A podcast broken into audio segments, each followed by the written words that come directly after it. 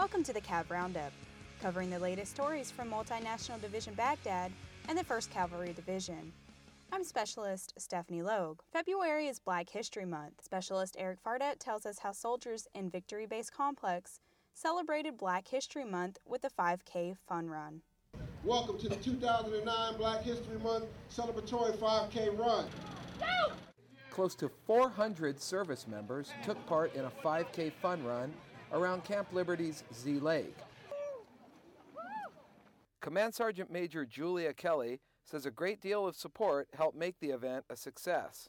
With 1st Cav Division coming in and with 2nd H uh, HBCT, the support for the Equal Opportunity Program, you can tell, is very high.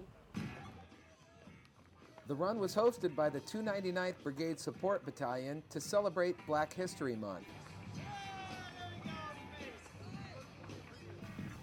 Hundreds of participants received free t shirts, and a fun time was had by all who took part in the event. And everyone who crossed the finish line was a winner.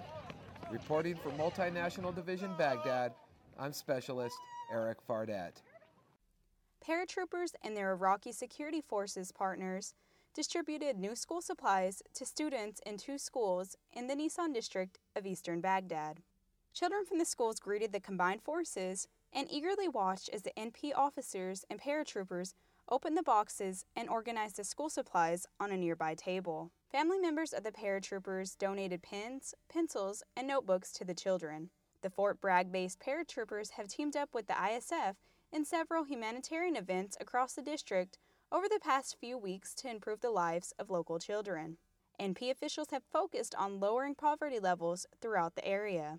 The students sang a song in Arabic as a gesture of appreciation as the combined forces were leaving the schools. The paratroopers and their Iraqi partners plan to visit several more schools across the city in the weeks to come. The partners plan on providing schools with useful items such as fans and chalkboards, as well as restocking the schools with supplies in the near future.